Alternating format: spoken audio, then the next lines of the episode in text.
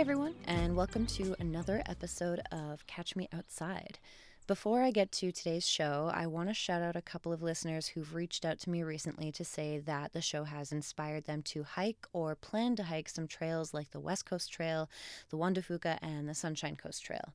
And I'm thinking particularly about Erica and Liam. I love to hear when episodes profiling trails get people psyched to hike them, um, or or episodes on any topic get people, you know, really uh, excited or curious about that topic, such as like winter backpacking or um, mountain biking or what have you. Uh, if you have a similar story to share, please let me know by reaching out via the Catch Me Outside podcast Instagram or emailing catchmeoutsidepod at gmail.com. I decided to do something a little different for this week's episode, profiling the Saguenay Fjord Trail and Jacques Cartier National Park, which are both in Quebec. Earlier this month, I took a field recorder with me on a 2,200 kilometer road trip to the fjord and back and recorded some dispatches from the trail as I hiked it. I even managed to interview some fellow hikers one rainy evening as we huddled inside a shelter together. I'll start this episode with some background about the parks and the trip and then roll the dispatches. If you listen to this episode and have any feedback, I'd love to hear it, positive or negative. If people like this format, I can already think of some long trails I'd like to cover the same way in the not too distant future. Okay, so the Fjord Trail is a 41 kilometer backpacking trail located along the north shore of the Saguenay Fjord in Quebec. Um, it's uh, it's located within Saguenay Fjord National Park and maintained by Sépaq, uh, Quebec's provincial park service. The portion of the Saguenay River that flows through the fjord is comprised mostly of seawater, since the fjord opens up into the mouth of the St. Lawrence River near where the river meets the Atlantic Ocean. The fjord has high and low tides and is home to five species of whales, uh, including belugas, which are there year round. Lucky hikers can spot some of these from the trail. The trail takes hikers from the shore of the river through forests and up over the hills and peaks that lie along the fjord. It's only 41 kilometers, but don't kid yourself. Some sections are technical and make for very slow going, as you will hear later in this episode. The fjord trail is not free to hike, and you need to reserve campsites or shelters with Sépaq. Accommodations include tent sites with uh, tent platforms, three walled shelters, and chalets with up to 12 beds, a kitchen, and a wood stove. My first stop on this road trip was Jacques Cartier National Park, which, despite its name, is a provincial park also maintained by Sépaq. I spent a night there before finishing the drive to Tadoussac and then another night there on my way back to Toronto. Uh, of course, it's it's also in Quebec, in case that's not obvious. Jacques Cartier National Park is nestled within the Jacques Cartier River Valley and among the Laurentian Mountains. It was established in 1981 by the government of Quebec on the traditional territories of the Innu and the Huron Wendat. In fact, basically all of the places where I camped and hiked on this trip are the traditional territories of the Innu and the Huron Wendat. The mission in creating the park was to protect wildlife in the Lac Jacques Cartier Massif from developments like a proposed hydro dam. The Massif is basically the highest mountain range in the Laurentian Mountains. The park boasts about 100 kilometers of hiking trails, kayaking and canoeing opportunities, 114 campsites, 9 cabins, and 5 yurts. Views pretty much anywhere along the river valley are stunning, with a ribbon of mountains stretching back pretty much as far as you can see. After my first night at Jacques Cartier National Park, I drove the rest of the way to Tadoussac, the sort of natural starting point for a hike in the Saguenay Fjord, or specifically a hike of the Fjord Trail. From the park or from Quebec City, you can either drive through the Laurentides uh, Wildlife Preserve to the town of Saguenay, cross the Saguenay River there, and drive down the fjord to Tadoussac. Or you can drive along the St. Lawrence River and cross the Saguenay River at its widest point via a ferry, a free ferry, which will drop you off in Tadoussac. To get to the trail, you can either start at the eastern terminus in Tadoussac, uh, hike west or start at the western terminus and hike east. It's a linear trail, though, so um, if you have one vehicle, you'll need to arrange a vehicle shuttle or a ride to one of the trailheads with a local business like the Tadoussac Hostel, um, which is also in French, uh, known as Auberge de Jeunesse de Tadoussac. There's free parking in the Sépaq lot across the road from the eastern terminus of the trail in Tadoussac. Aside from the eastern and westernmost ends, there are a few other entry points along the trail that you can research if you don't want to hike the full 41 kilometers. The town of Tadoussac itself is super cute, hospitable, um, with lots of restaurants and pubs. Uh, I stopped at the Bistro de la Baie both before and after my hike because it was right on the water with a nice patio and it offered a gorgeous view of the harbor and the Bay of Tadoussac. If you can build a full day into your itinerary to spend in Tadoussac, uh, some businesses there run whale spotting tours that I hear are worth checking out, though I ran out of time to do so. All right, so with all of that said, I'm Megan Delaire. This is Catch Me Outside, and here are my dispatches from the Saguenay Fjord Trail.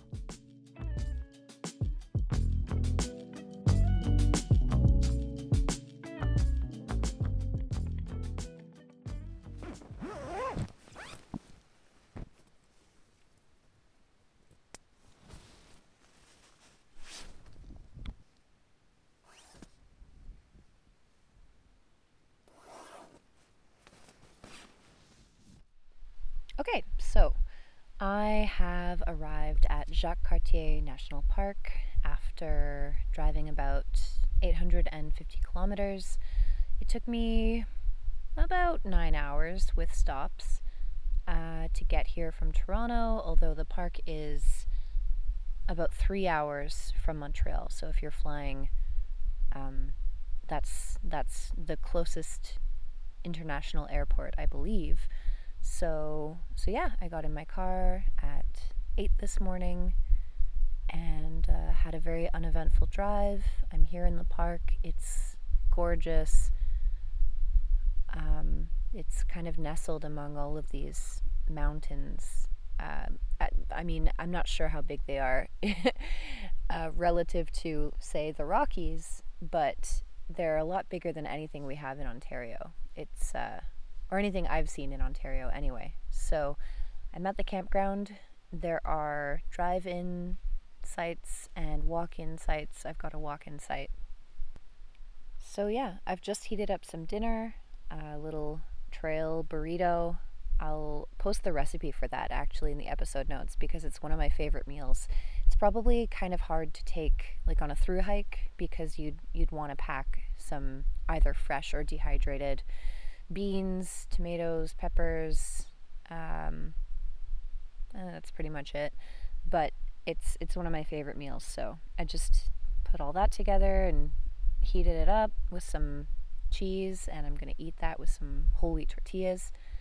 Yeah, I'll post the recipe, and then after that, sun doesn't set for a few hours, so I will probably do a little exploring. I'm I think I'm parked for the night, but um, I'm not far from the Jacques Cartier River, which is kind of the the at the at the heart of this park. Um, the park runs along either side of the river, and then along the river are these gorgeous mountains. It's really beautiful. So the trip is off to a good start. There are many black flies here, not quite as many as in northern Ontario, but more than in southern Ontario and some mosquitoes. So I have uh, slathered myself in bug spray. And yeah, my plan was to, uh, I packed lunches and dinners for each day of my fjord hike, and uh, and I figured I would just get some fast food or something on the way into the park. But I was making good time. I didn't know what the closest fast food place to the park would be, and I didn't bother checking. So now I'm eating one of my trail lunches, but I always pack extra food, so it's going to be just fine. And if it's not, I'll eat my words later when I have nothing else to eat. But yeah, it's a beautiful day. It's Monday, first day of my trip. Tomorrow I will drive to Tadoussac. I haven't decided yet if I'm going to go back the way I came in the car and and go the south way, which is at, like via the mouth of the Saguenay River, um, and you take a ferry from the side that I'm on across to the town of Tadoussac, or the alternate route is to go um, north of, go basically straight, I guess. Uh, let's see. Yeah, straight north of here, up Highway 175, up Highway 175 to Saguenay, and then I can take the highway down the fjord if I want to. So, two routes to get to Tadoussac from here. Tadoussac is at the southern terminus of the fjord trail, um, and I'm heading there because I'll be able to drop my car off in a parking lot and take a shuttle from a hostel near the parking lot up to the western terminus. I guess I just said southern terminus of the trail, but really it goes from west to east. So, yeah, the eastern terminus of the trail is where I'm going to park my car and then get a shuttle to the western terminus. So, I don't know how much of that makes sense, but uh, basically, I'm on track, everything's good, I've got lots of food. This park is absolutely stunning. Um, I'd like to come and spend more time just just here. It's it's really gorgeous. The mountains are I'm I'm so in awe of them because they're unlike anything that we have in Ontario. And uh, kind of they kind of make me think of hiking on the Sunshine Coast. Anyway, I'm going to eat my dinner now and go for a little walk and maybe I'll check in later or maybe not.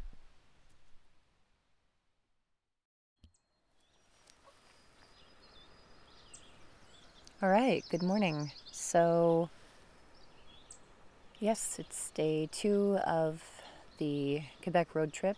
I am in Jacques Cartier National Park. I'm not at my campsite anymore. I woke up at about five, packed up. Um, there's a road in this park that goes about 16 kilometers into this valley um, I guess it's actually kind of two valleys because there are two rivers the um, Jacques Cartier River and the Sautauriski River. So, yeah, um, the road goes like 16 kilometers in alongside these rivers, and there are all these mountains as you go along. So, I got up this morning, packed up, drove down the road a little, found a picnic table with a really nice view, and I just made some chia pudding, instant chia pudding situation by a Canadian company called Chia Amigos. They don't sponsor me. I just picked up their chia pudding thing at a at an outdoor uh, outdoor outdoor adventure conference thing. Sorry, I haven't had coffee yet. Um, and it's pretty tasty. So, yeah, I'm just sitting here. My sleep last night was okay. I went to bed as the sun was setting, which is always nice when I'm camping and I could hear the, the birds and the owls eventually. Um, and my quilt, my enlightened equipment quilt, was very comfortable. It kept me warm all night, even even though there was frost on the ground in the morning.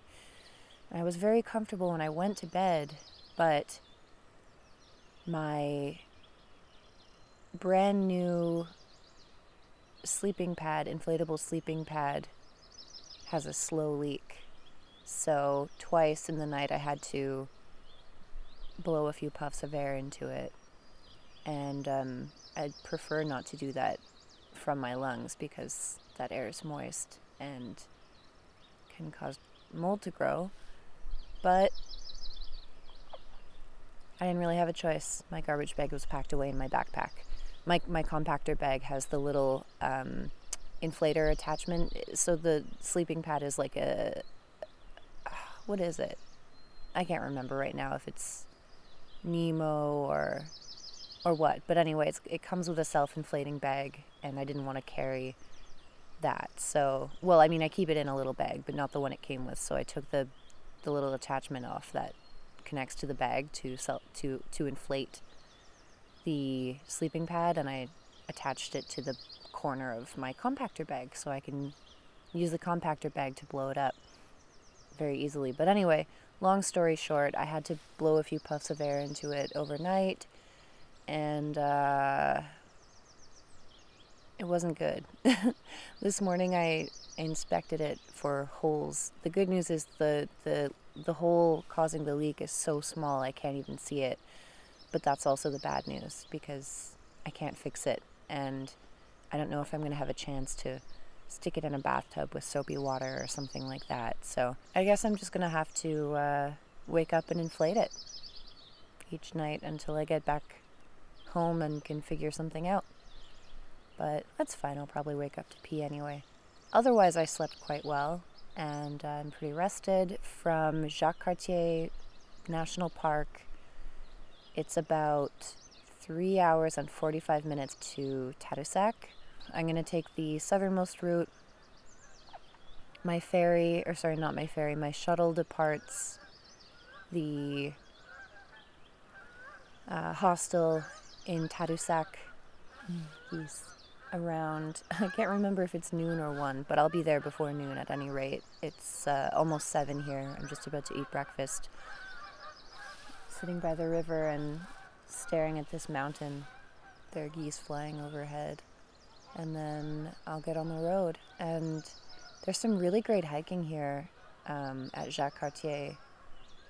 So I think if I have time at the end of my fjord hike, um, since I am spending another night here after, I think I might try to come early and and hit one of the hiking trails.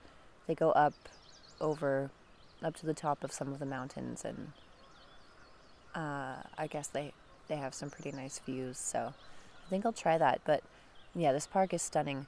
One one complaint I have, and, and maybe this is why I sprung a leak last night. It's a little bit weird, but some of the drive-in, like the car camping sites, have a nice sandy tent pad to put your presumably freestanding tent on, or or ultralight tent, but they are drive-in sites. The hike-in sites I, I used a hike-in site. There was a parking lot nearby. I didn't have to walk far but the hike-in sites that i saw were were just gravel and like really rough gravel too. Um, so i was really hard pressed to find a spot for my tent that wasn't on top of a bunch of really pointy rocks even though i tried to kind of sweep them out of the way um, so yeah it might be worth somehow if you're if you're planning to come here um, trying to make sure you get a site that has a sandy tent pad or a soil tent pad because the, the gravel was pretty brutal. But yeah, anyway, I'm to eat my breakfast now and catch you later.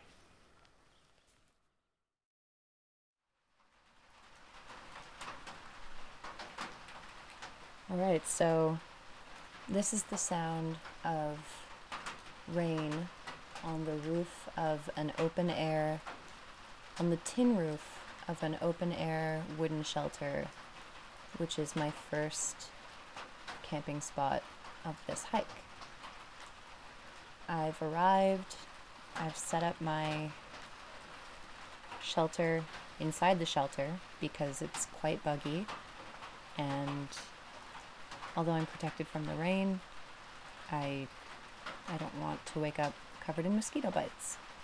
So yeah, when I reserved my sites, so let's go back a step. You have to reserve campsites along the Fjord Trail.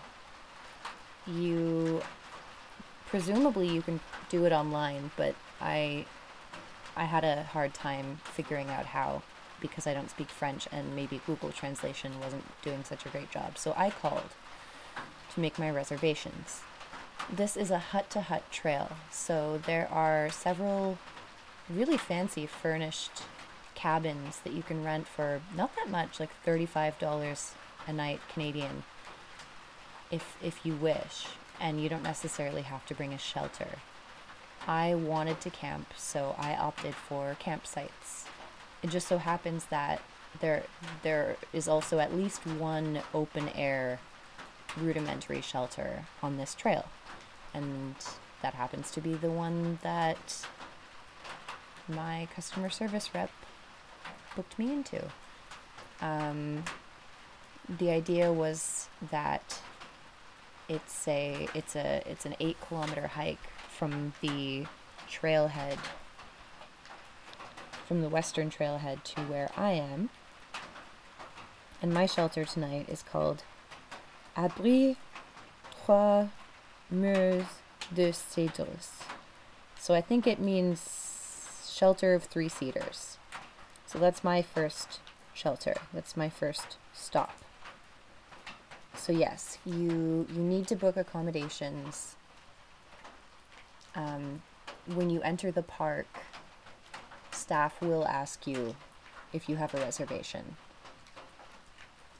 I don't know if you can get in without stopping at the gate, so be sure to book your reservation. Um, the shelter slash campsites weren't much less than than the cabins, but again, if you want more of a camping experience, more of a back rustic backpacking experience, go with uh, go with the campsites.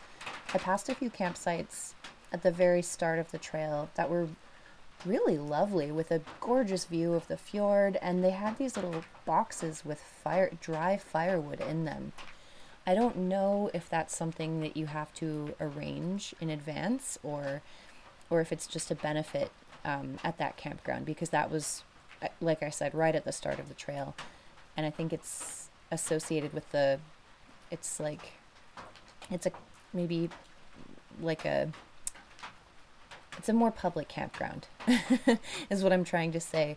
I don't think it's really catering to people who are planning to hike the full trail. So anyway, these are your accommodation options.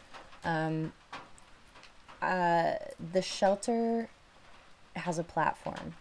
I mean, the, the, the, the open air shelter that I'm in has a platform. And I believe my campsite tomorrow also has a platform. I have a freestanding tent. So that's a little tricky. And if you have a freestanding tent, you might be thinking about, you know, how how to work how to work with that. Um, I've pitched my tent on rock and gravel.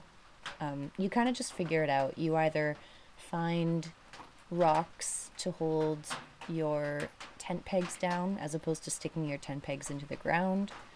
Um, with a platform like this one, you can maybe tie off your guy lines. Uh, there's a skippy jar of little nails and screws in this shelter, and I'm noticing lots of nails and screws all around, hither and thither. So, you know, I actually found it pretty easy to to put up my my shelter in here. I've got my Gossamer gear, the one, and uh, yeah, it's pitched. I'm dry. All my things are dry. I can be dry while I'm cooking. I wasn't.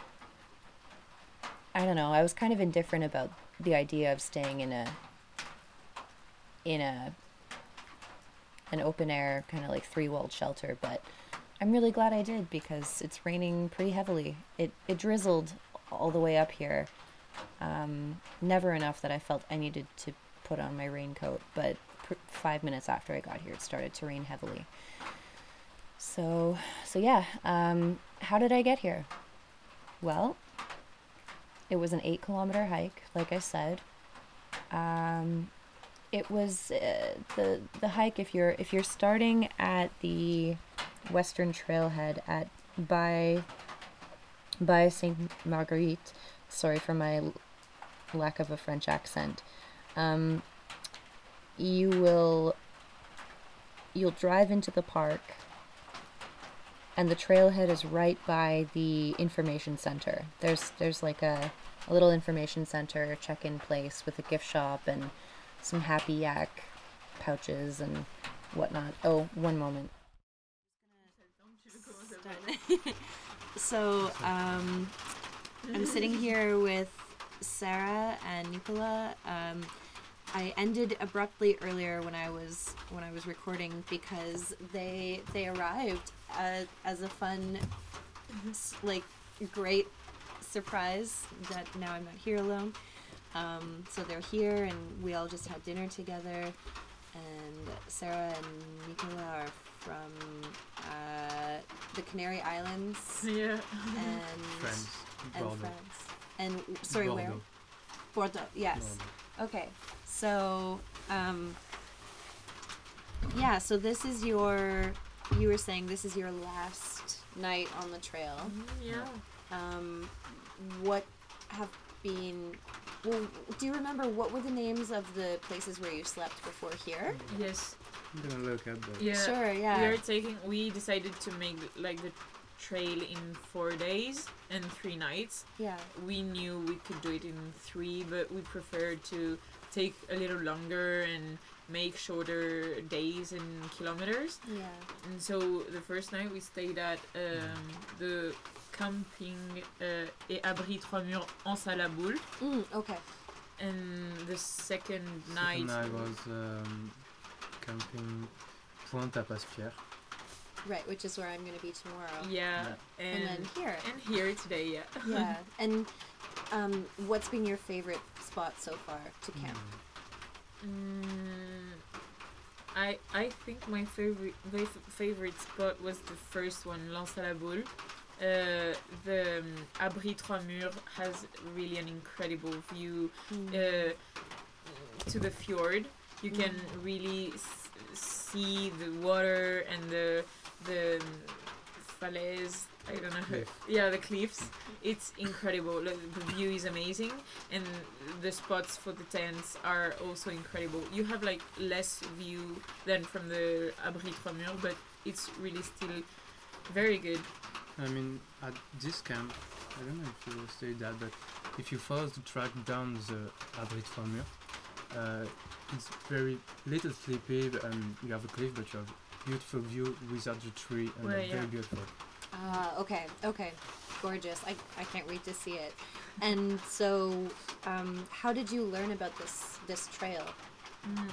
At the beginning, we were like, uh, we didn't know what to do after our license, our biology license, and we knew we wanted to like um, visit and make new things. And I wanted to go to Saguenay uh, to visit a friend, and then I talked about that uh, to nicola And it was then that because nicola once uh, did a tiny part of the trek, Yeah. I was So- here in autumn with friend and uh, I heard of this trail, so I Oh, was really, really want to come back here and do the, the trail for okay. So so you Yeah. you hiked a small section of it in the fall. yeah, just Um, uh, Yeah, and and you've been here since August, yeah. so- right? And Sarah, you've been here since January. January. Yeah. Okay, okay. Yeah, it's a- And now it's you're shorter. both finished. Yeah, now we're Oh. finished. And you both studied biology. Yeah, Wow. I'm okay. specialized in marine biology. And me just biology, ecology. Ecology, biology. Okay, ecology. ecology, yes. That's so cool. Okay. And so, um, what other hiking? You were telling me that you've done some other hiking in Canada. What what other hiking have you done here? Personally, I do some. I've done some hiking in uh, in the winter. I don't remember the name, but that was in Gaspésie, and um, it was quite a fun track actually because we have some very issues in another group that we lost. And I remember Oh, wow. we walked seven hours in the dark by uh, minus uh, Minus minus 40 degrees. So 14. that's what yeah. that was very fun. that was fun. now that everyone is okay. yeah, Yeah. not everyone, but we call full time 911 for try to locate the other group that we lost, Whoa. and uh, this was quite nice. So wow. I, I'm, I think I've, I've done other treks in, in, in Gaspésie, but now, uh, like a month ago, and um, in the Forillon Park, it's really incredible. The Mhm. views are amazing, and if you go, t- like, it's a, a trek that it's called um, Le Mont Saint Alban.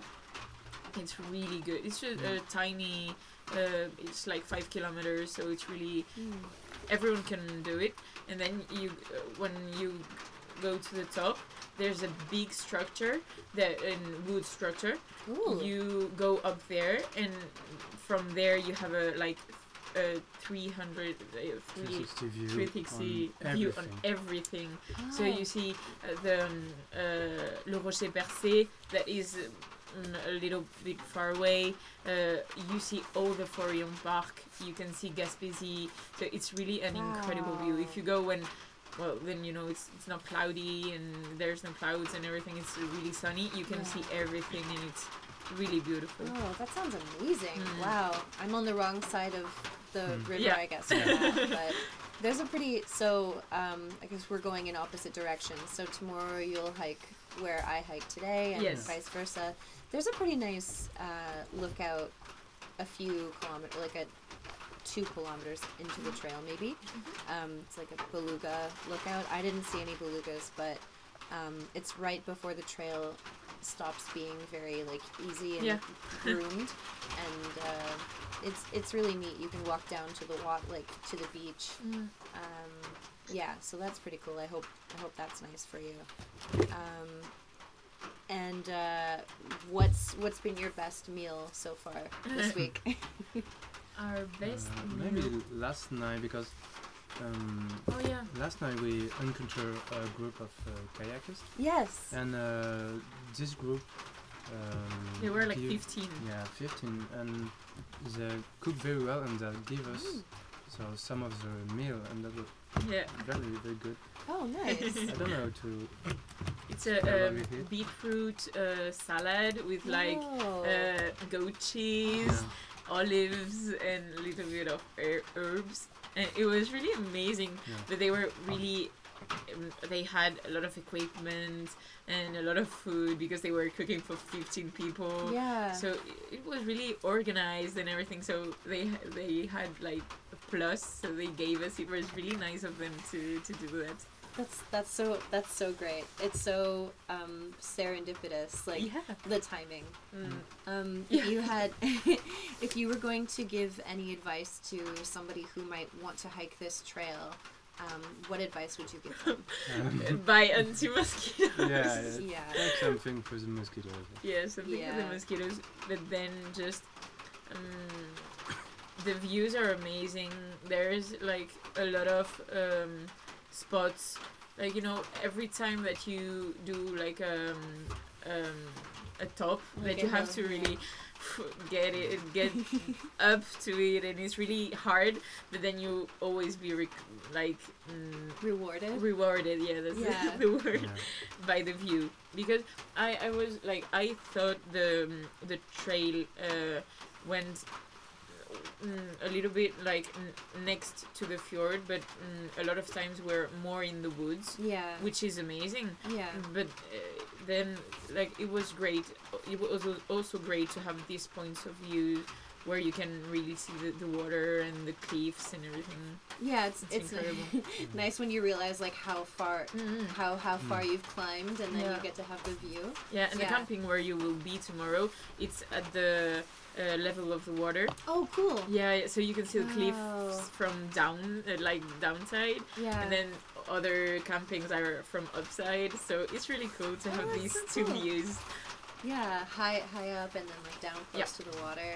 Um, that's so cool. All right, and yeah, the mosquitoes are Yeah, yeah intense. they're a, they're a thing. I think I got bit on the foot while we've been sitting Yeah. here talking.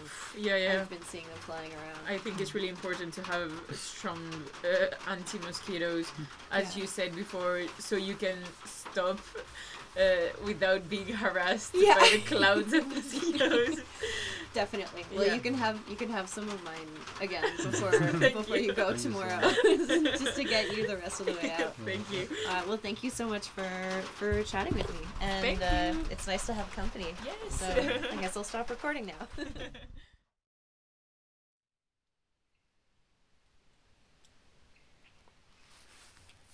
Okay, so it's the end of another day on the fjord trail. Last time I recorded was around this time yesterday, a little bit earlier, right before um, my new uh, uh, acquaintances' friends, um, Sarah and Nicola, showed up, uh, and we shared the shelter together. So, um, one one thing that I want to note, list like after listening to yesterday's recording, I mentioned that I have a freestanding tent. What I meant to say was non freestanding tent. I have a non freestanding tent, um, which makes it tricky to, to pitch on platforms. Um, but now that I'm at my second campsite, I can say that there are lots of options for pitching a non freestanding tent on the platforms here. I mentioned yesterday that the platform in the shelter where I camped yesterday had like a Skippy peanut butter jar of, sorry, nails and screws and lots of nails in the walls and things like that. So, you know, that came in handy. And now at my site for this evening, the platforms have like eyelet screws all around the the outsides. God, the mosquitoes are really bad here. Uh, so yeah, so you can make it work. There are also rocks. So yeah, that is that. Um, I'm just pulling up photos from today, so I can just kind of go over because I didn't really do this yesterday. What the actual trail is like. Um, so I can tell you, whew, I can tell you right now, it's super buggy, like crazy, crazy buggy. After I eat, I'm gonna have to go into my tent for the night. I think. Um, I'm covered in bug spray, and it doesn't seem to matter. Um, you know, that's that's just one of the hazards I say every time. I'm not gonna camp. I'm not gonna go backpacking in May or June. I thought maybe it's different in Quebec, but uh, no, and that probably explains why I haven't seen anyone on the trail today. I haven't seen anyone. Oh my god. Do you hear that? I haven't seen anyone since I said goodbye this morning. All right, soon I think I might have to pause recording and, and go into my eat my dinner and then go into my tent and keep recording. But yeah, I haven't seen anyone since Sarah and Nicola, other than when I walked through this little village and I saw some very friendly local folks. Um, so I imagine I'm, I'm pretty sure this place is quite popular in the fall um, when the bugs aren't so bad and the leaves are changing. Um, so, yeah, uh, I'm going to keep recording once I'm in my tent, away from the bugs. Okay, so I've had dinner. I'm in my tent. It's later than I'd like. 10:25. Tomorrow is going to be a long day, so I'm going to go to sleep right after this. Um, I think when I left off, I was about to get into what the actual trail is like. So, it's not very long. It's like 41 kilometers um, linear. And uh, yeah, it's it's not that long. There are a lot of campsites, um, and some nice shelters. It's pretty technical though. There's a lot of up and down, um, as you're hiking along the fjord. Uh, looks like I'm gonna reach my highest elevation tomorrow. At, I mean, it's it's not that high compared to a lot of trails, but it's a lot in one day. So that'll be 300 meters. Could be a lot taller. But yeah, that'll be tomorrow. Um, tomorrow's going to be a bit of a long day with a lot of ups and downs. Anyway, so yeah, you're there's a lot of going up and down. There's not a lot of hiking that's just sort of level. Um, and the trail underfoot is very bumpy, narrow, rooty, rocky, muddy. Um, you're kind of constantly watching your feet, making sure that you're not slipping, going going over a rock or a slippery root or something like that. Um, there are a lot of sets of stairs, not not ladders, but you know, s- steep stairs. Um, yeah, what else? Lots of bridges. There aren't there aren't really many technical water crossings. Well, not really any technical water crossings. I haven't encountered a water crossing that I couldn't manage just by like rock hopping or or otherwise there's a bridge. So Um, you don't really have to worry about like fording rivers so far. Uh, but yeah, the trail is it's tough for 40 kilometers. Oh, here comes the rain. It's pretty tough. Um, I wouldn't describe any of it really as like cruisy, except maybe the first, you know, like one or two kilometers um, as you start the trail. I think I mentioned yesterday the first couple kilometers are really like um, sort of quite accessible to to people who aren't hiking the entire trail. It, it's very nice. It's like level, groomed, um, but after about two kilometers, the the actual like real trail begins, and yeah, it's it's um, you've got to watch yourself. Uh, a lot of really steep ascents and descents, rocky ones, a lot of w- walking over sort of smooth. I'm not sure what type of rock it is here. Um, but yeah, lots of um, pretty technical footing. Um, it's uh, fairly well marked. There isn't a standard. There isn't a standard blaze that you see from start to finish. Um, sometimes there are neon pink ribbons, sometimes yellow, sometimes there are yellow square blazes. One thing that there's a lot of, which is really nice, is um, signage markers for campsites or shelters that are coming up. Um, and also distance markers. I don't know, whoops, I don't know how accurate they are, but there's a distance marker every, well, presumably every kilometer. So from the beginning, I think right now I'm at about kilometer 23 or 24 out of 41. So well over halfway down the trail. Um, tomorrow will be a little bit shorter than today was, but a lot more elevation. Right now I'm at about sea level. Um, my campsite tonight is is really neat. It's uh,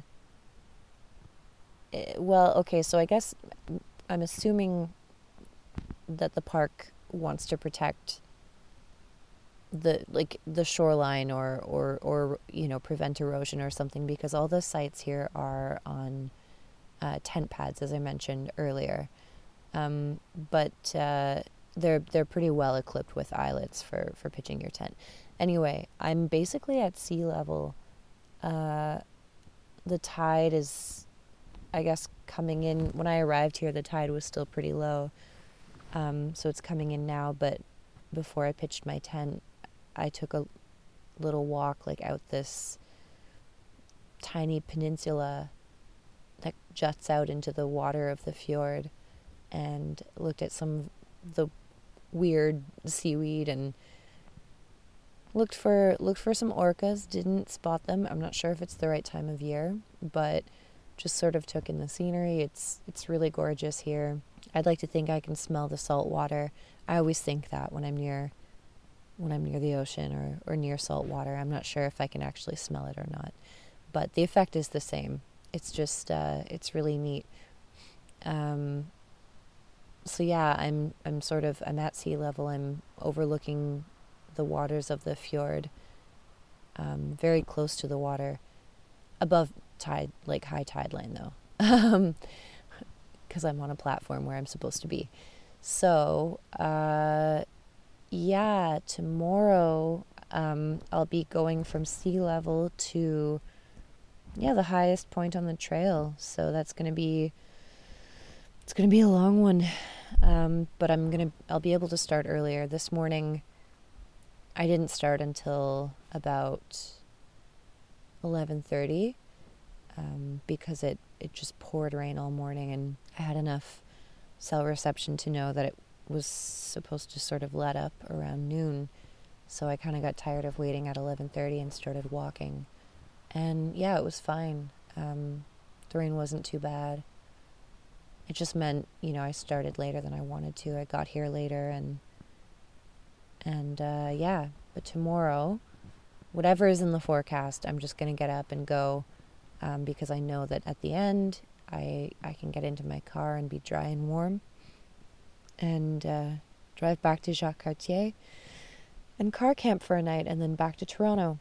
Um, but uh, yeah, I will say I don't. It's not supposed to rain tomorrow, but if it does, another nice thing this camp spot that I'm at has is uh, an open air, like roofed sort of dining area, um, cooking area. So if I need to sort of take shelter in there in the morning to sort my things out, then then that's an option.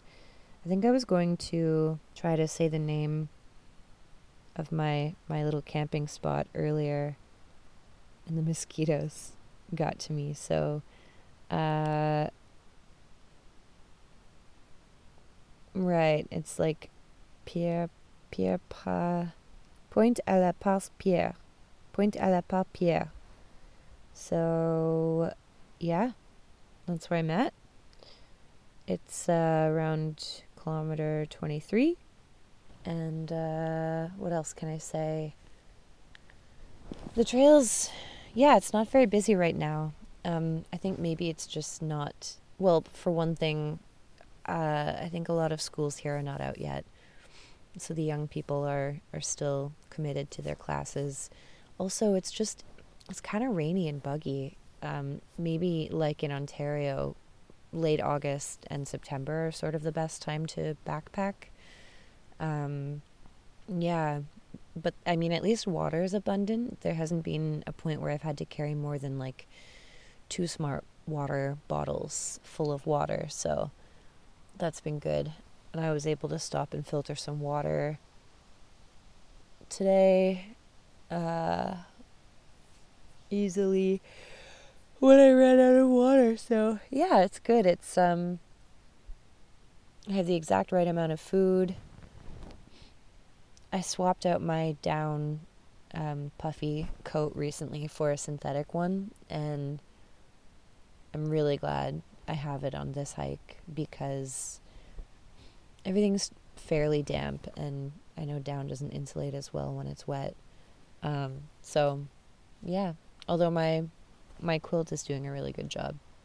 Um, maybe tomorrow I'll talk a little more about my gear, but I guess just generally I'm wearing my Saucony Peregrine trail runners with some ankle gaiters. Uh, I've just been wearing shorts. I mean, when I get to camp, I put on pants because it's warmer, but when I'm hiking, I hike in shorts. And a tank top and a long sleeve shirt from MEC, and I have a Frogg Toggs raincoat that's rain jacket that's done me pretty well. I wore it basically all day today. Uh, and uh, my Gossamer gear, the one shelter, which has also held up very well. My enlightened equipment, mm, I don't rem- Revelation quilt maybe. I'm not sure. I think it's Revelation, and my slightly leaky sea to summit insulated ultralight sleeping pad. Last night, I didn't have to blow it up again until about 4 a.m. So it's, it's it's making it through most of the night. I don't know if this is just like normal or if I've got a really really slow leak. Um, I guess I'll try to figure it out when I get home. But uh, oh. Yeah. I had a sidekick for dinner tonight. I rarely ever resort to sidekicks, but I think I was just looking for something quick. But I had a delicious. Okay, so now I'm going to talk about my meals so far because they've been they've been pretty good. All right, so yeah, sidekicks tonight sort of like the the low point. it was still delicious. It was fine. I added some freeze-dried uh, asparagus that my friend's sister whipped up. She's got like a freeze dryer. Anyway, so yeah, sidekicks tonight. Um, earlier today, I had tuna salad wraps, which were actually pretty clutch. So, canned tuna or tuna pouches, but I haven't been able to find those during the pandemic. canned tuna with like little mayo packets that you would find at a fast food restaurant or a chip truck, and um, salt and pepper, and I added some like Balderson cheddar.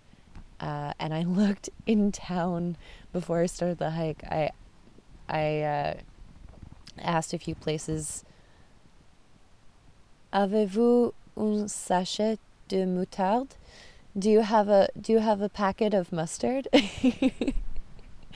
uh, nobody had one, so I didn't have any mustard to add to my tuna wrap. But I think if you added mustard to it and maybe a bit of hot sauce, it would be like it would be pretty gourmet. Um, I enjoyed it. I ate that with tortillas, so I had that for lunch. Oh yeah, I had that at one of the um, refuges, one of the like proper fancy enclosed shelters. They've got like okay, so you walk in and it's it's like a cabin. It's bright, lots of windows. It's sort of like a cross between a cabin and and a hostel. Um, in that like there are a bunch of rooms and each room has two bunk beds. So I think I counted there were like six rooms, 12 beds. Um, there's a kitchen, but there's no plumbing. Um, and uh, they're they're beautiful though. They're pretty warm and dry, and they've got a balcony, or several balconies overlooking the fjord, and uh, they're they're just unlocked. There was no one there when I went in, so that's where I had my tuna wraps. Um, last night I had trail burrito, which is another recipe I really like. Anyway, I don't want to bore everyone. I think I already mentioned my trail burrito yesterday, uh, and said something about putting putting the recipe in uh, in the show notes. So I'll do that as well as, I guess for the maybe for the tuna wrap, but it's pretty straightforward. Anyway, um, I'm ready to pass out. And uh, yeah, um, it's, it's going to be a long journey back to Toronto, but no regrets. Well, good night. Okay, so I it's uh it's what morning is it? It's the last morning of my hike. I think Thursday morning. Um, I actually slept very well last night after I recorded. I don't remember having to inflate my sleeping pad again, so that's good news. Um, I slept a little later than I wanted to because I went to bed a little later. so I woke up at 7 and I'm not sure what time it is right now because I haven't looked at my phone in a while, but I've packed up my tent. Um, both this morning and yesterday yesterday morning, I, I packed up the tent without remembering to take a photo of it. Um, and each night, I either, you know, pitched it pretty late or it was raining. So I haven't taken a single photo of my tent on this trail to prove that I actually slept in it. But you'll just have to take my word for it. Um, yeah, so I packed up my tent. I filtered some water from this little waterfall. I had a hot breakfast because I'm one of those losers who actually boils water in the morning for oatmeal. And uh, just finished filtering water. And I'm to start hiking. Uh, there was no one else here last night. So, yeah, it's been very solitary. Uh, today's hike is about 16 kilometers, but as I mentioned yesterday, there's a lot of elevation. So we'll see what time I get out of here. But I don't think it's supposed to rain today, so that'll help. Um, where I am right now is this lovely timber open air shelter where I left my food and my cooking. Well, I, I, mean, I, I hung my food, but I left my cooking stuff overnight and made my food in the morning. And uh, yeah, it's uh, it's really nice. Very, I don't know, campy. There's some people have carved in the wood. I see hike party and Dan Run EC. Oh no, Dan Rut EC and uh, Eddie 2011. So you know, I'm kind of alone here, but don't quite feel alone. I guess. Uh, I don't know. It reminds me of La Cloche Silhouette Trail in the way that, like, on La Cloche, you know other people are on the trail, but because the campsites are assigned, you don't really see people a lot. The campsites are pretty far apart, and so if somebody's hiking like just ahead of or just behind you, or even if they pass you, you don't really run into each other at the end of the day. Um, sorry, I'm just pouring water in my bottle. Here, the campsites are assigned, although they are in clusters. So, you know, theoretically, if there were other people who had reserve sites where I have, I would see them. But I think it's just a quiet time for this trail. Um, again, maybe because of the weather or or the mosquitoes. The mosquitoes are definitely a thing. They're flying all around me, but I've already I've already put on some DEET and DEET it up. So I'll DEET it up for Saturday night, as Bruce Springsteen would say. Anyway, now I'm just rambling and wasting your time, so I'm going to finish packing up and get out of here. And uh, maybe I'll record a bit from the trail today because I it rained too much to do that yesterday. Okay, bye.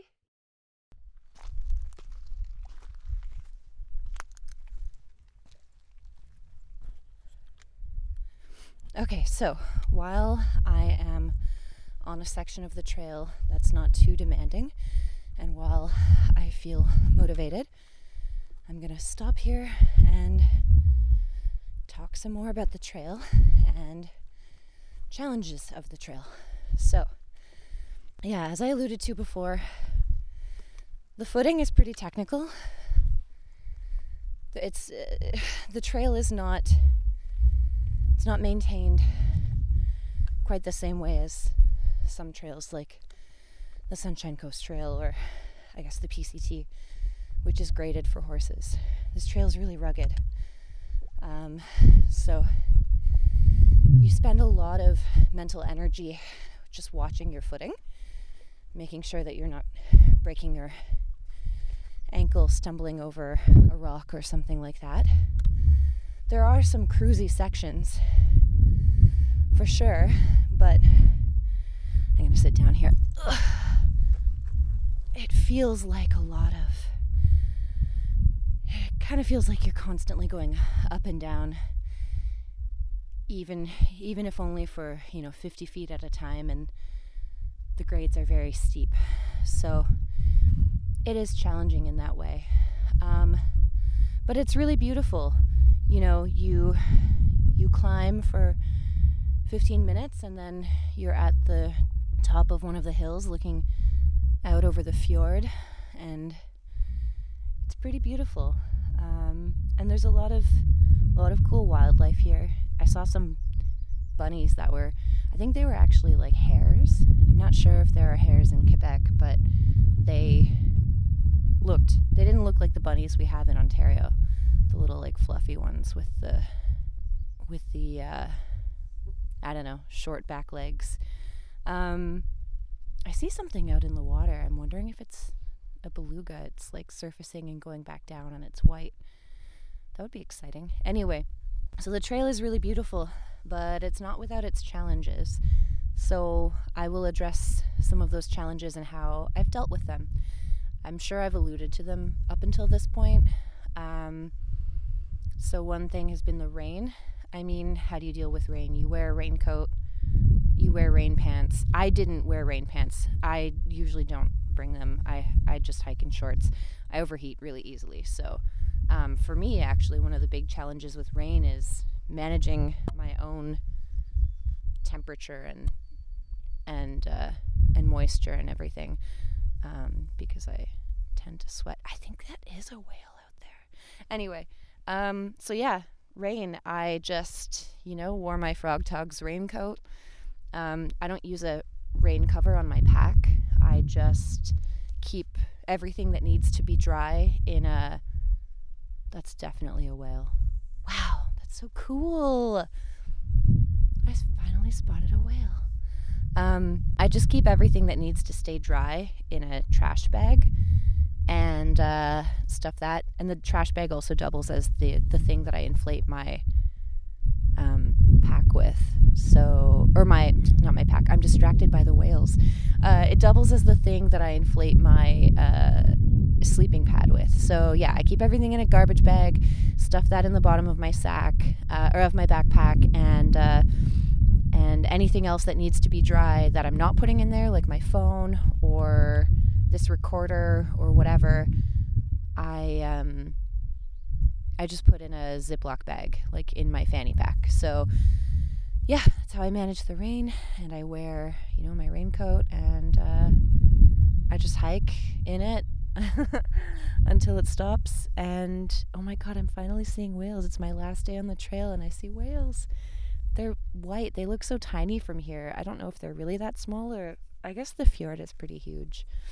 Um, they just keep popping up out of the water and going back under. They're like a brilliant white color and they look very tiny from here. Um, anyway, so yeah, just, you know, wear my Frogg Toggs. I wear minimal layers under the Frogg Toggs because I sweat a lot. So I try not to wear anything that I'm going to want to, to be dry in later on because I know it's going to get soaked from sweat anyway. Um, so yeah, I just wear like my base, basic like tank top or t shirt or whatever. And uh, I just walk in it. And then, you know, when it stops, I shed my layer and I yeah, so that's how I dealt with the rain. Um, the footing can be really challenging in the rain, definitely, especially on a trail like this where you're walking over a lot of rock and there are a lot of like slippery little bridges and ladders and things like that. So um, it's just a matter of being really diligent, watching where you're stepping. I use trekking poles like all the time. I don't I don't really ever put them away. I always use them, and so they've saved me from slipping so many times like more more than I can. I would say, I don't know, 50 times over the years. Uh, I've avoided a fall because of my like my trekking poles have helped me to avoid a fall. So, yeah, uh, you know, watch the footing, take your time, use trekking poles, um, test if you're walking over like you know a, a slab like a sloping slippery rock test every little foothold that's i mean that's what i do anyway so yeah, that's how I manage the rain, basically. Um, yeah, and I keep my pack under my vestibule when I'm sleeping if it's raining while I'm in my, you know, overnight. Um, and or I keep it in my tent. Yeah, so that's that's pretty much that. Um, oh, I just got bit by a black fly. Um, oh, the bugs are really swarming me, but I'm watching whales and I don't want to get up. So I'm just to wave them, wave at them a bunch because um, it's worth it. Yeah, so that's rain. Uh, another challenge the bugs. Uh, I don't really have a trick for that. I just, I've slathered myself in DEET and I just keep moving. If I do decide to take a break and, and it's not urgent, I'll wait until I'm somewhere where I can, where there's a bit of a breeze um, stopping deep in the woods where you're sort of surrounded by moisture and puddles and stuff like that, I found is not the move. Um, so I'll try to do it on a hill where there's a breeze. Uh, however, and, and yeah, that's basically that. I wear I wear sleeves. Um, I do keep my legs bare, so I put sunscreen wherever my skin is exposed. Um, but that brings up another thing. So, okay, so with the bugs, yeah, I'll try to, I'll usually try to stop somewhere where there's, where it's ideal, where there's a breeze, where it's open. But um, if I'm feeling fatigue, I, I won't be picky about where I stop. So that's another uh, challenge, I guess. So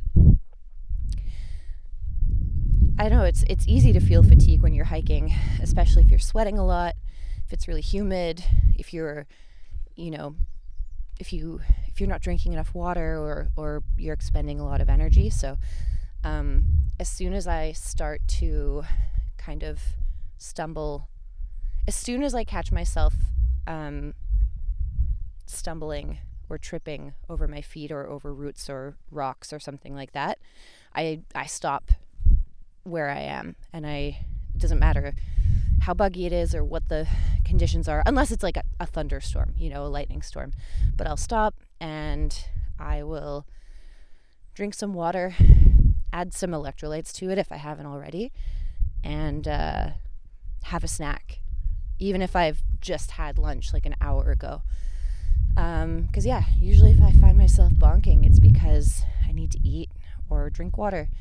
Um, and being able to access water from your pack without stopping is kind of a blessing and a curse because it's it's easy to stay hydrated, but you probably don't stop as often as you should. At least I don't. So when I start to get kind of sloppy, I I don't put it off any longer. I stop and I take a break. Um, because you know, like on this trail, there are lots of sections where if you miss your footing and you fall um, down like the side of a of the fjord, you could very easily break something or or sustain a head injury or worse. So yeah, you that's how I've managed fatigue. Um, navigation, the trail is pretty easy to follow. Uh, there aren't a ton of trail markers, not as many as on a trail like I mean, the Sunshine Coast Trail is so so well marked. It's sort of maybe a unicorn, I don't know. Um, there are definitely sections on this trail with no markers, particularly um, going hiking. Okay, so on my second day, so between my first campsite, the shelter of three cedars, and my second campsite, uh, Pas-Pierre, uh, I hiked through a little village called Sacré-Cœur. And so you get off the trail and you're road walking, and there are not many signs. I think you road walk for several kilometers and you maybe see like two or three signs. Um, and if I hadn't had the map on my phone with GPS enabled, I would have spent a lot of time just sort of doubting where I was, um, retracing my steps, being anxious and fretting. But uh, I have the map downloaded on Avenza Maps and I have GPS enabled, so it shows me where I am on the trail at any given time, and that's been a really big relief. So I recommend doing that because, like I said, there are lots of sections of the trail where it's very well marked and and it's not it's not ambiguous or even if it's not sorry even if it's not well marked it's it's really obvious that you're on the trail and where the trail is headed. Um, but there are definitely sections where you could very easily doubt yourself. So download the Saguenay Fjord. It's, it should be called Le, Le Sentier du Fjord trail uh, map and uh, if you don't have Avenza Maps, get the app. I think it's free. Pretty sure it's free. Download the map, enable GPS, and then you won't have to wonder where you are. Um, what else can I say? Hmm. It's been hard for me sometimes to stay motivated.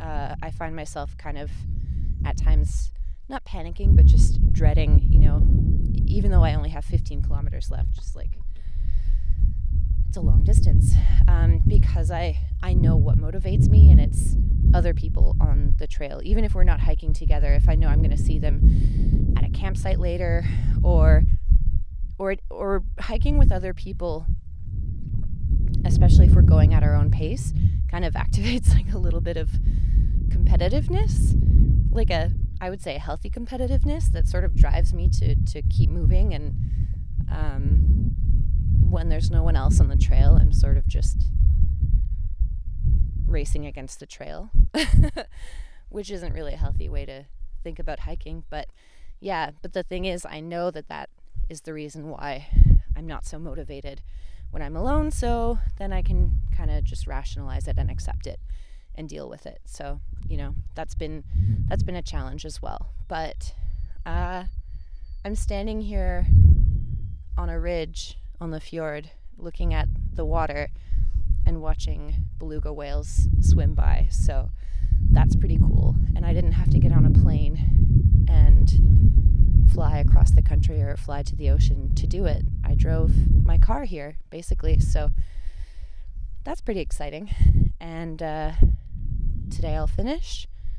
And yeah. And then tonight I will sleep at Jacques Cartier National Park again. There are no whales there, but it is really beautiful. Oh wow, there's so many. There's like a whole pod of them. They're just like these little white oblong shapes that surface from the water and then go back down. If they weren't so white, I'm not sure I would be able to see them, but they're very pale. Anyway, I'm to put on some I'm to put on some more bug spray and stand here and watch these whales. And I will check back in later.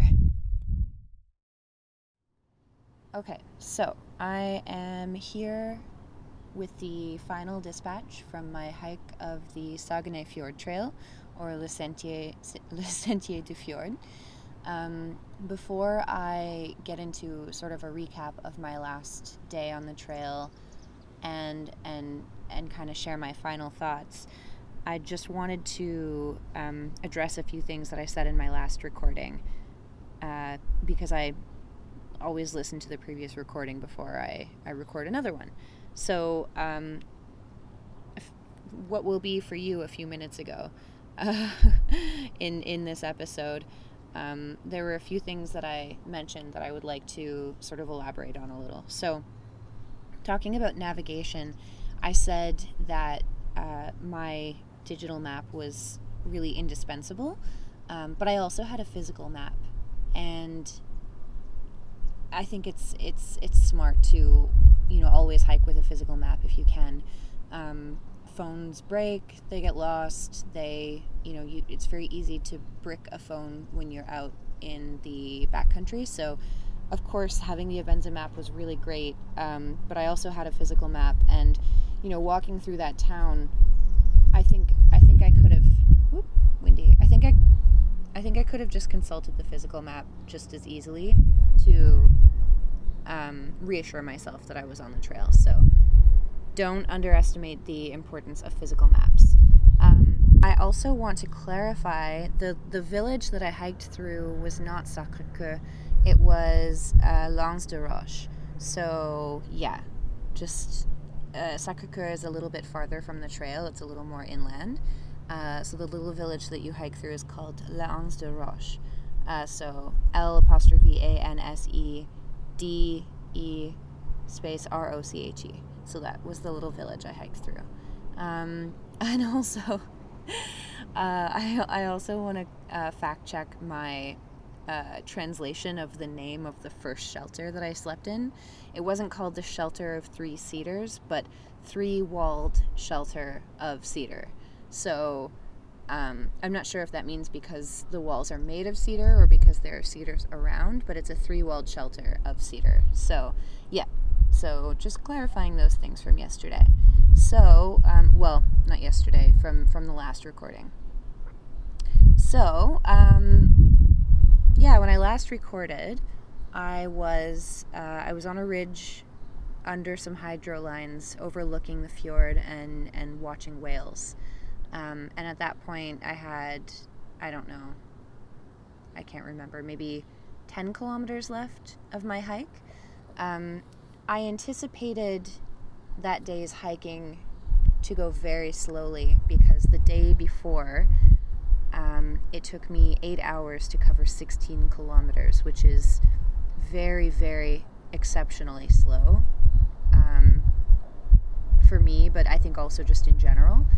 Um, and and it was just because you know it was it was raining the footing was wet it was very technical a lot of scrambles i've already i've already talked at length about that. So um, i expected my final day to also you know take about that long. And and i also anticipated i knew that there would be a, a greater elevation gain on the last day. Um, but spoiler alert uh, it's another day now that that last day is done.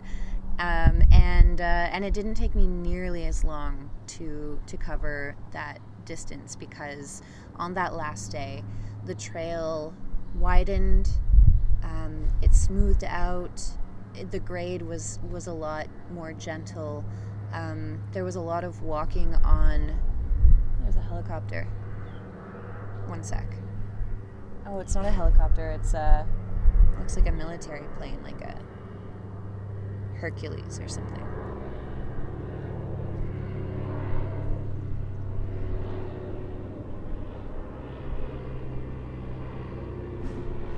It's a big one.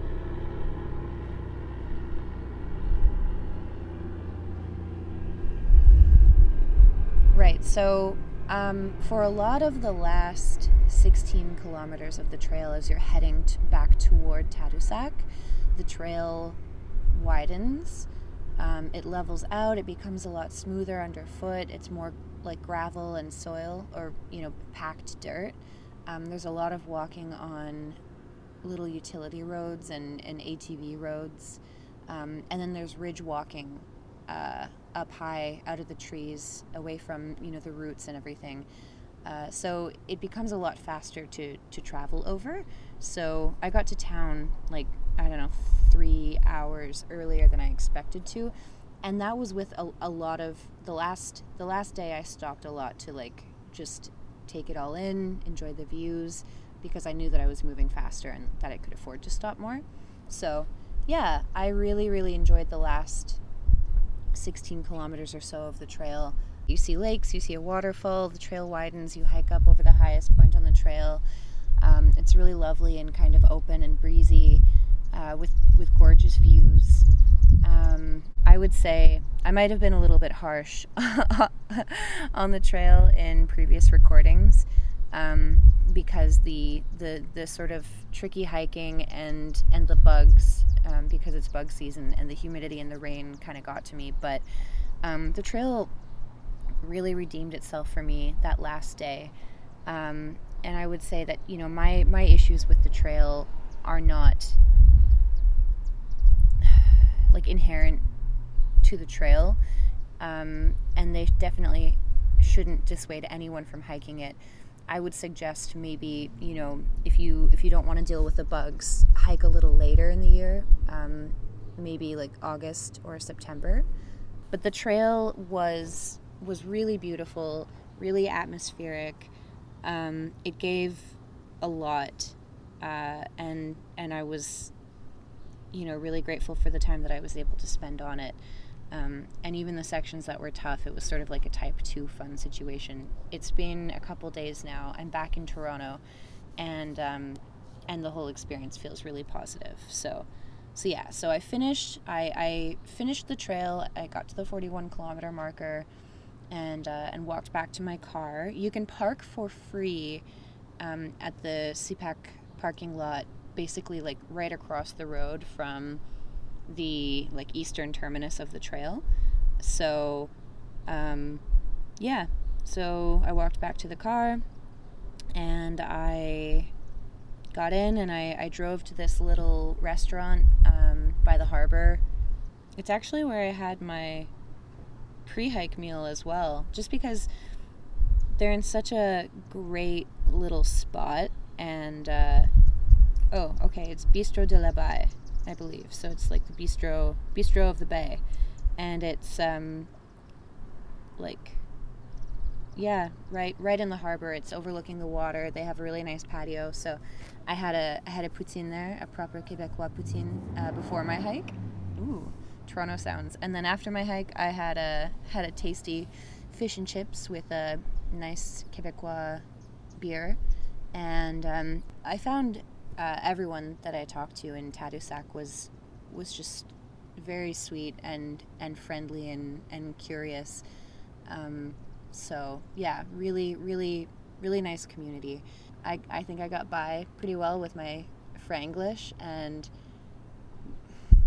almost everyone that I encountered on this trip spoke spoke really decent English. Um, so that said, you know, I wouldn't abuse my my privilege as an uh, native English speaker and only speak English. I still think it's really worthwhile to to try to meet halfway. Um, and yeah, one um, big takeaway that I have from the hike is is just that things can change so quickly for for better or worse. I was a little downhearted um, the second day of my hike, just because of the rain, the bugs, the trail conditions. Um, how little ground I was covering and, and how much longer everything was taking me. Um, but then, you know, everything really changed the next day.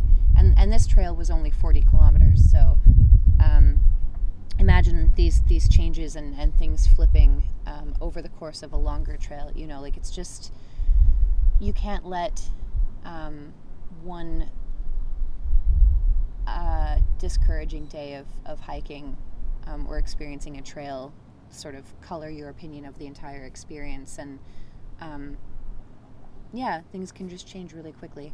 And, and that's something I've experienced in general backpacking. So, you know, you, you have to always have perspective. Um, yeah, anyway, so I am, I'm back now. Um, it was a great trip. I'm so glad I did it. The Saguenay Fjord has been on my on my hiking bucket list for a few years now. Um, now I can say I've I've seen whales on two hi- on two backpacking trips on opposite ends of the country, so that's pretty cool. And um, just like you know with the Sunshine Coast Trail, um, all the people that I met in town were just so friendly and and so welcoming. Um, so I can't say enough enough good things about Tadoussac and I don't know, just uh, yeah, all the nice people that I met. So yeah, if you're considering the trail, if you're planning to be out east or in Quebec, um, and you've got you know 48 hours, you know two two and a half or three days to hike, um, I think it's definitely worth doing. It's a really lovely trail. Anyway, I'm Megan Delaire. This has been a special uh, road trip edition of Catch Me Outside, and uh, thank you for tuning in. I can't wait to do another one. Bye.